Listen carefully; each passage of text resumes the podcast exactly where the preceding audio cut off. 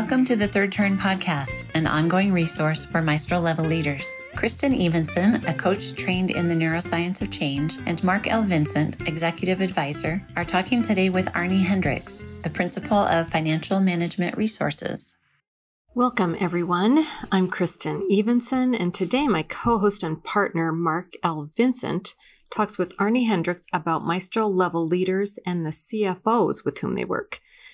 At its highest and best, the maestro level leader CFO role is strategic, tied to enterprise value, and sets the stage for anticipating what the future looks like and what future value is possible. And there is no one better for this conversation than Arnie Hendricks, the principal of Financial Management Resources.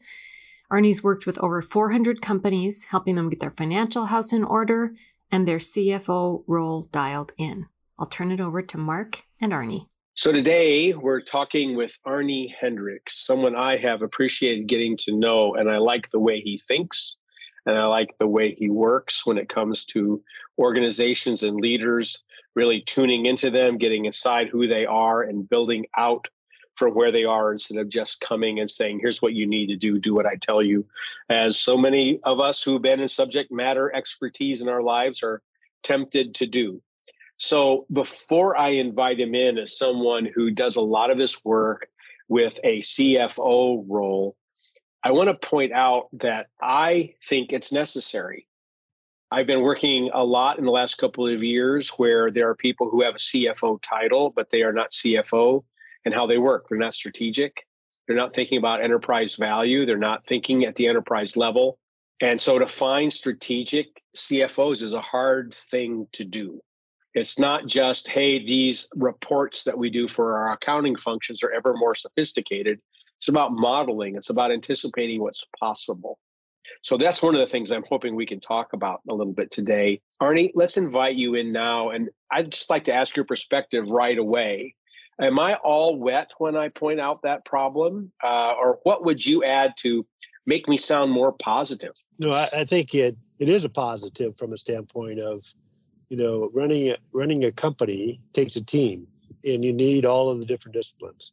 Uh, and certainly, a, a good CEO uh, looks to stack the deck with great salespeople, great sales management, great production management, and uh, I like to think that the CFO role is one that needs to be around the table in order to give that perspective, right? There are so many things that are being done that either cost or there's uh, issues that need to be considered as far as margins or as far as capital costs, all of those kinds of things. So uh, I've always I've always enjoyed it because of the fact that you're in the middle of everything and you get to see and learn about the whole business. And so with somebody coming with that kind of perspective, the CEO needs to want that person at the table if you're going to have a strategic discussion because uh, he or she really appreciates that perspective being added to the conversation.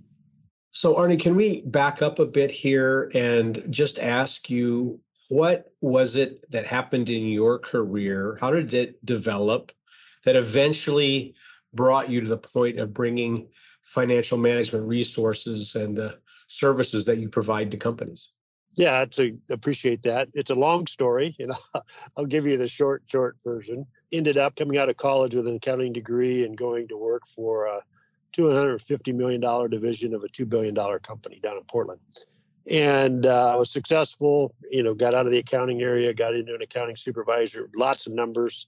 And so it was interesting. But uh, when I left there and came back to Seattle and got a controller position for a $5 million manufacturing company, the light really turned on because I saw myself in a position where I had the president, I had the, the VP sales, and I had a VP manufacturing all sitting in a circle around the uh, the area in the office, and we were making stuff downstairs. And it was all about making that, understanding the cost, and then going to sell it. So, you know, very early on, I really appreciated uh, the impact the finance role can have, and was so glad I left. You know, a very large company where it's about numbers and about reporting, but wasn't about business. So I was there a couple years. Then uh, I got transferred out to Connecticut, which was across the country as the controller for an acquisition they did. So I was able to bring financial management reporting into a privately owned $12 million business. Uh, did that for a couple years and uh, helped to see how that went. Then I went down to Virginia as a control plant control of a $30 million manufacturing company. Turnaround situation, got into every piece of what it takes to help improve profitability. The president bought the company through a leveraged buyout, fired my boss, made me CFO. Now I had two jobs, was CFO and plant controller. But we ran hard for three years, uh, got Home Depot when they were just getting started. Never made any, a dime on them, I don't think, you know, from that standpoint. But uh, lost our credit line, had to go around the country to, to reestablish that. So really kind of ramped up pretty quickly that first part of my career where I was just learning like crazy, always at a level a little bit more than I was should have been at, right? But I mean, it worked and was very successful at it. And then we decided to come back to Seattle. I was uh, CFO of a $20 million company that grew fast to $50 million. And that was really where it turned on from a standpoint. Uh, we sold million dollar industrial food freezing equipment. So one of my jobs as CFO was to go out with a technical salesperson and explain to a business owner why they ought to buy our equipment and why it made good financial sense. And that really gave me the idea of and seeing that a lot of these small, medium sized businesses didn't really understand their finances, didn't understand cash flow, didn't understand ROI. And I was able to put that together for them, which was helpful to them, but also got us the deal. And then we had a uh, leasing company, so we brought in the credit and it was all good. So it was actually 31 years ago this month, Mark, that I started Financial Management Resources looking to do part time services for small, medium sized businesses. For the first couple years, it took a while to figure out how I could get in and add value. And then after that, it's just been one thing after another, uh, all referral based from advisors, uh, from previous customers. And uh, it was again like uh, the last part of call it that first turn uh, where I was managing people and learning, but was able to then really uh, effectively come around the table with the CEOs. All that turned into that was maybe the first 20 years, and then the last five to eight years, I had a lot of companies that were selling and merging and buying, and I saw the need for exit and succession planning. So I uh, focused on that, which has been incredibly interesting, and uh, to help come alongside business owners and turn their life work into something that typically is 75% of their net worth. And so it's really critical they do it right. And they only do it one time, you know. So yeah. it's been good. Isn't that interesting? It's a one time yeah. deal. And yeah. to think that we know how to do it when we've never done it uh, is kind of a silly proposition to walk with others or to draw off the expertise of others who have lived through it and know that even then it's still a unique thing. It's not it's not going to be exactly like another. Uh, right. it's, it's, just good knowledge to to have. I, i'd like to ask you a question here just about what you were describing. So if you are especially at this point in your career walking beside a business owner at the point they're valuing the business or trying to get some kind of valuation for a prospective buyer or investor, or because they're going to hand it off to their employees or to a child, uh, or maybe they're prepping their business for sale just straight out. And you're in there providing some degree of fractional CFO service. Yeah. How is that added on different from same as that uh, investment banker or that business broker or some kind of valuative service? What what yeah. is it that you're doing that's helpful or different here? Well, the uh, the investment bankers and um, brokers are critical because they're actually taking companies to market, right? They typically will be involved for six to twelve months after the owner after they found out about it and they go about it. Uh, my role is to come alongside the owner to help them get ready for that. So to do a preliminary evaluation to give them a sense that um, if you get this amount of money in your personal financial plan, does that work? Right. So before you even go down that road, so you do a check there, and then also for them to understand what's driving the value up or down, even before we they go to market, and then walk them through all the due diligence and you know really it's a matter of being their business partner going through the transaction uh, versus the uh, the brokers and the M&A investment bankers are critical in finding the buyers helping to get the LOI letter of intent signed and then getting you know getting it through all the way through the, the, the closing. But they're really not involved in helping the the uh, business owner necessarily understand the ins and outs of the process you know some of them are better than others and you know and some of them do a great job in that but usually by the time i'm through working with them they pretty well understand it and then the they've got a partner through that process as if i was their their their cfo effectively the other thing, Mark, I think that's that is unique in that is that you could say two thirds of the businesses out there are not going to go through to a third party. They're going to go to family or they're going to go to uh, children. a lot of times, the owner would prefer that if they can get the value they need and they can get comfortable that they're going to get paid. So that's where I sort through that process as well. Is that possible? have they done the right job of getting the kids or the uh, the management team ready to lead and to run the company? Because typically they don't have any money, and so if they don't have any money. That means that they're they're going to have to borrow it from the bank or they're going to have to borrow it from the seller. And the only way it's going to get paid is if the business stays successful, is generating enough cash to pay off the loan, which is what I get in the middle of modeling that out and showing how it can work if everyone has confidence that the market and the business can continue to be successful and tying the tying the value into the cash flow so all of that comes into before we even go to a broker or a uh, an m&a firm it seems then what we're talking about are complementary roles absolutely uh, ones that can feed into each other and yep. really making sure that they're prepped have the, they have their information in a good place that they can yep. actually be in command of their facts in a sense. So what does your typical engagement look like? That that owner calls you and says, I need some help. What what is what are the normal sets of actions in which you engage? Well, you know, again, it's uh, always a matter of building trust. What I have done is uh, I don't go on a retainer type of a basis simply I've done it a couple times. It didn't work, and because I was disappointed or the owner was disappointed, so I leave it more like a CPA or legal where it's on an hourly basis. And so I usually we'll start with a five or ten or fifteen hour engagement. So we have a specific chart of work that gets to a certain point, uh, and has some deliverables. Uh, and that can be true whether it's the CFO side, you know, if, if they're not looking to selling, they just need help getting their hands around their finances and direction and such. And so we'll identify. Usually, I'll spend, um, you know, one or two meetings, sometimes three meetings, just on a complimentary basis, just to understand and get to build a relationship, and then scope a project. And then after that, frankly, it's pretty well, you know, together figuring out what needs to be done, and then going forward. And and then it can be anywhere from six to 12 months on the CFO side, or you know, I've got some clients I've had 19, 20 years and I've always just been on standby and helping them through it. If someone's looking to sell, typically we go through that process and I'll do some uh, due diligence around their objectives. I've got, you know, transition readiness assessment. I've got an owner interview worksheet just to try to help them think through. They want to sell, they're mentally ready to sell, but are they financially ready?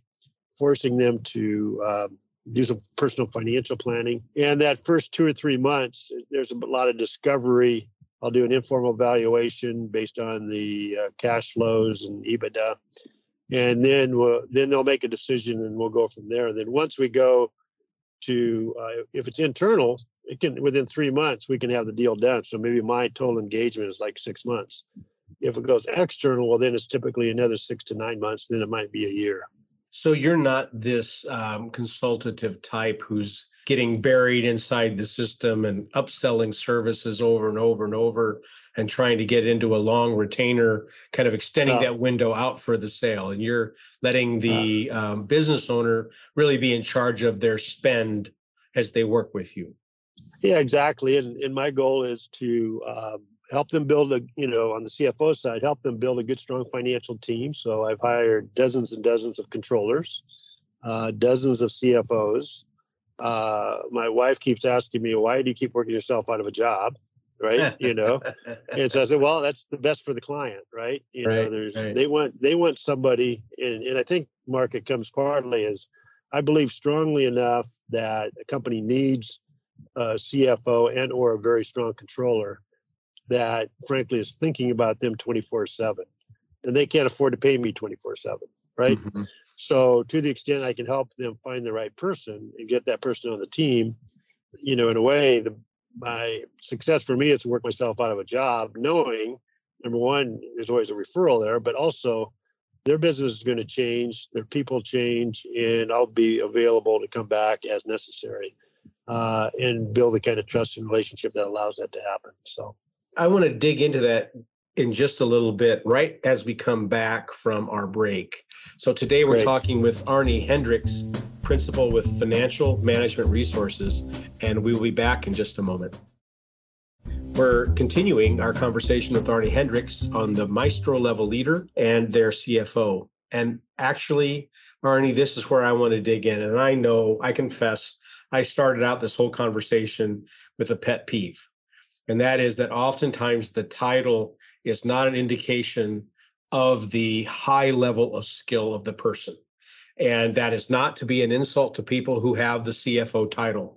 The Peter Principle is really well known and it's widely experienced where somebody is promoted because of their accomplishment. But what the new role requires is not something they have experience with. They're not being developed for it, or actually, it outstrips where their strengths are. And yep. we end up with people who uh, can't quite bring what's needed, which is, I think, a lot of what your work becomes. You're in there, you're sifting and you're sorting, and you're trying to get right people in the right seats in the financial side of the organization. But can we start with something really, really simple? Yep. In your world, what is the difference between a bookkeeper, a controller, and a CFO? Bookkeeper, it typically is a smaller company, but you know whether it be a bookkeeper or whether it be the accounting staff in a larger company, they really are transactional based. You know, they got to get the invoices out, they got to get accounts payable taken care of, they got to collect money. And so their job is to make sure that the transactions are done, accounts are reconciled, not really even understanding why they just are going through the process. So that's the that that first level of accounting folks. Then you end up with as a controller and depending on the size of the company i always break the controller role into like you know low medium and high capacity and capability. But if the accounting folks are transactional based the controllers typically are financial statement based from a standpoint of making sure that the financial statements are accurate and timely. So it's probably 30, almost 40 years ago now. I got a great lesson when I was working with an international paper company. And way in the beginnings of the computer age, we had to have our finals, final financials back in New York by noon on the third workday. And if you ever figure out how to do a closing fast, that was it. So, so from a fin- from a controller, their job is to help believe and understand that those financial statements or the scorecards of the company they need to be accurate and timely. And that's their job is to make sure that that happens. Then you get into the cfo side it's more again three different levels perhaps but the cfo then takes those financials and applies them to the business right? And so making sure that not only the ceo understands what the scorecard says but every manager in the departments do as well. So he's a peer to the production. And I love manufacturing because finance can have such a major role in helping manufacturing companies be successful, understanding their variances, understanding their reporting. Same with sales and marketing as far as margins and product mix. And so what the CFO does is partners up with the CEO and each of the divisional managers to make sure that those financial reporting are helping them be more successful as well. You know, as you were talking, I was thinking about a similar kind of declension among the service firms that are out there that, that say we'll help you with our with your accounting mm-hmm. and that some of them will make sure the, the the transactional records are perfect and others have a higher order of sophistication to help make sure that financial statements are done and all the taxes are filed appropriately and all the statements are ready and then there are those who, at the highest level, are creating models, not just making sure things are understood for management, but are actually helping management manage and to manage with the future in mind. And they join in the leadership function and the strategic function of the organization. And so here's where I want to ask you next. If you have a maestro level leader, someone who's looking into the future, they're trying to get everything in ship shape, and maybe there's a whole new strategic initiative they have to land for the organization to have a sustaining value. But as they're working at it, they're realizing, gosh, as this gets done, I'm not going to be the main person in the seat. This is it's going to be the right time to have mm-hmm. other leaders to break my role apart, especially if they were the founder, visionary entrepreneur. Usually it's three or four people that have to replace them uh, in order to be able to keep continuity going. But they're looking at that. And they actually have a very strategically minded CFO.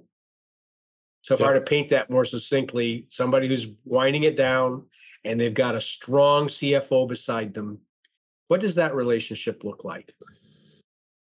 Well, there's a high level of trust. I think that there's also a sharing of values, you know, from a standpoint of making sure that the, the CFO is on the same page as far as the values uh, that the CEO is trying to bring to the organization or the owner, right? There is um, a shared vision of, of, of, what the organization needs to look like and how the teams need to be supported you know, the CFO, it's kind of interesting, can play uh, a key role into helping build the culture of the company as far as supporting, for example, training or supporting the, the softer side. I always say that, you know, you know, the number of HR people that I have, you know, placed, I think is probably pretty high because, you know, it is just one of those things that it's good business to have good HR and from a CFO standpoint, they need to understand, yeah, that department is um, expensive, but on the other hand, you know, we say that people are our most important assets. So what are we investing in them, right? So those are the kind of perspectives that hopefully pair up with what the CEO is looking to do, and uh, they're very much in sync. And you know, at the end of the day, the CEO should be the most important confidant that a CEO has. You know, there's that much trust there's that much understanding on the CFO of, of the understanding of the business. And so when he wants to talk about performance issues uh, for some of the other team members or issues with the board, the CEO should be should be confident that the CFO can add value to the conversation, give guidance that's uh, in sync kind of with uh, where he where he wants to go, and encourage. You know, some CEOs, you know, everyone has different strengths but I think that's where the uh, the CFO can help assist in the strategic outlook of the company by helping to uh, say, let's model out the next five years, right? Mm-hmm. What do you want to do? Revenue and production and capacity and all that. Then be able to put that into a financial model so that it makes sense and they can understand what capital requirements there are, what value it brings to the value of the business, and also uh, what kind of profitability it brings to the uh, shareholders. Mm-hmm. Well, then let's let's just flip that around. So you've got a a maestro level leader, third turn leader. They're looking at that future, kind of stepping down and bringing somebody else in to run the place, and uh, and they have a CFO who who has some gaps. Yep.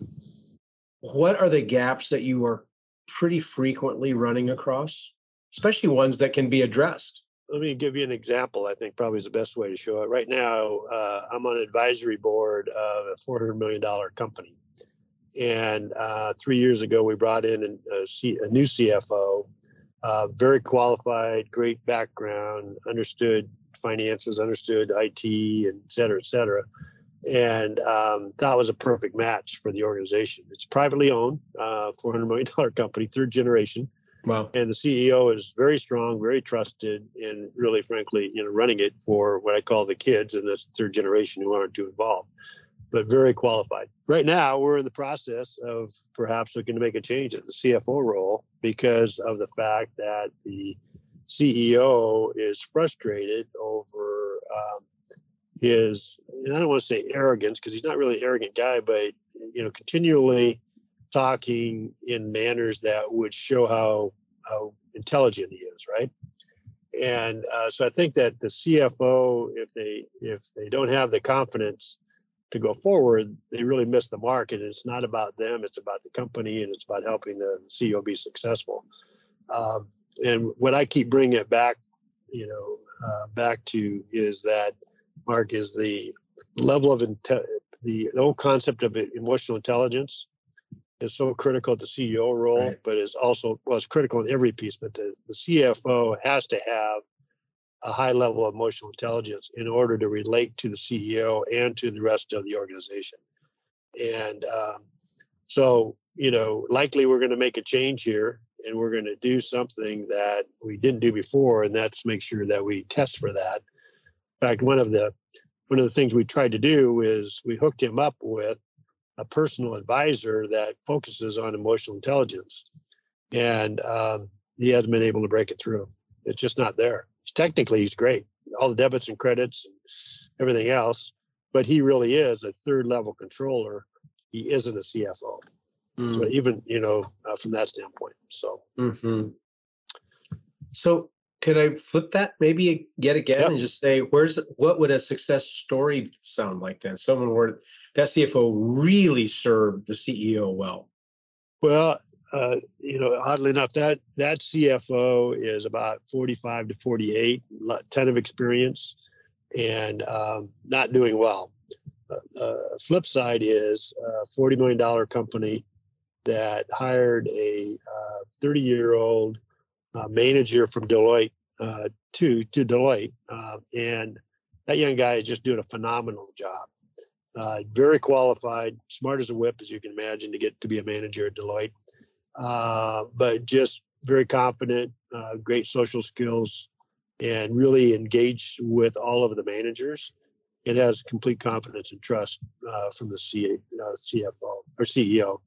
And um, so that's really, you know, it is a matter of taking that te- technical expertise, which a lot of controllers have, and being able to then have that serve the company in a business building and a strategic manner, like you said. You know, not everybody can do that. You know, they mm-hmm. stay they, stay with the technical and, and and this young guy is you know sky's the limit you know as far as what he wants to do because you know he's he's got it and um, just exudes confidence amongst his the CEO and the rest of the management team. I'm going to try something out on you here as a way to ask a last question. So, if I am the owner of the company and I've built this company up, and I can see that my own time at the helm is going to end, and I'm trying to make way for what's next and the future value and a continuing sustaining enterprise after I'm done with it if I have the kind of CFO that you're describing, who's working at the strategic level, I am likely not going to have to come to them and say, you know, can we build a model here for the payouts and for our future? My guess is that that CFO is coming to me and initiating it. Hey, Mr. Vincent, I love working for you. This is a great place we're going to have to figure this out. I want to get engaged in that project, or maybe even I've already been working on this and I want you to have this information. Does that sound about right? Yeah, I think though that it would be more of an ongoing conversation, a mm-hmm. relationship, mm-hmm. sure. because of the fact they are continuing to think five years out. Right. right. It would change every quarter, wouldn't it? Yeah. And, and every five, you know, by thinking and talking five years out, they're not only talking about you know, uh, sales and markets and products and production capacity. They're talking about people. And so they end up with is going through that org chart. And so they're talking about the bench strength and they're talking about different roles. So, you know, I think that that should be part of that ongoing conversation. If, if both the CEO and the CFO are doing it right. And so to the extent that uh, it takes takes both of them.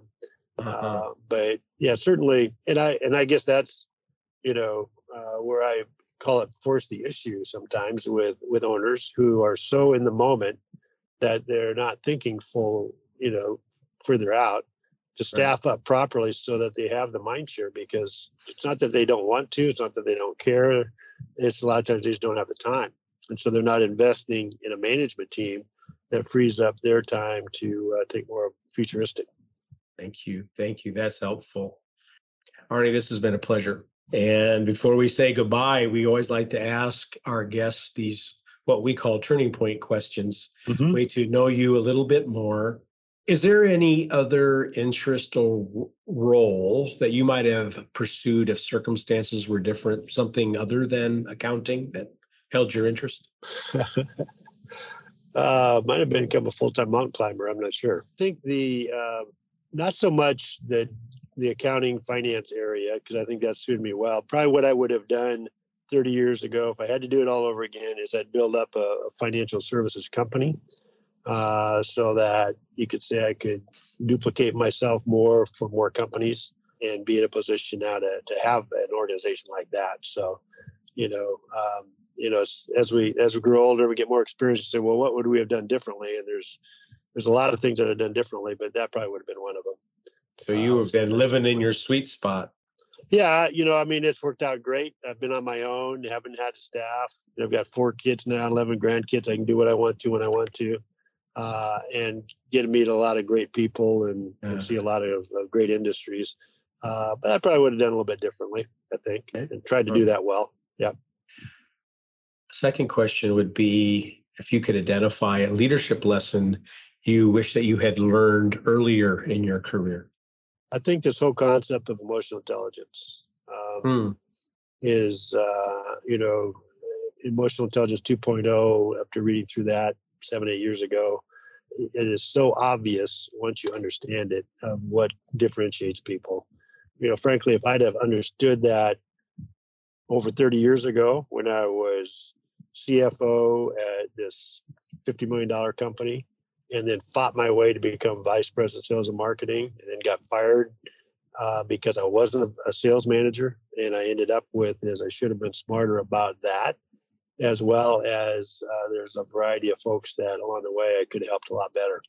So I think that's helped me from a standpoint of the way that I consult and work with people.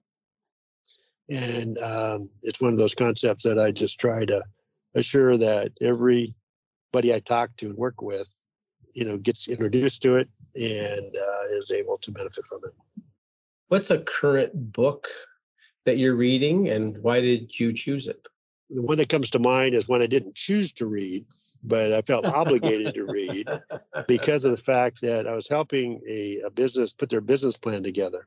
The uh, general manager, because this was a division of a, of a larger company, the division manager said that his he just had his team walk through the book called The Infinite Game by Simon Sinek, S I N E K. So when he told me that, you know, uh, in order to understand where their heads were, I decided I should read that.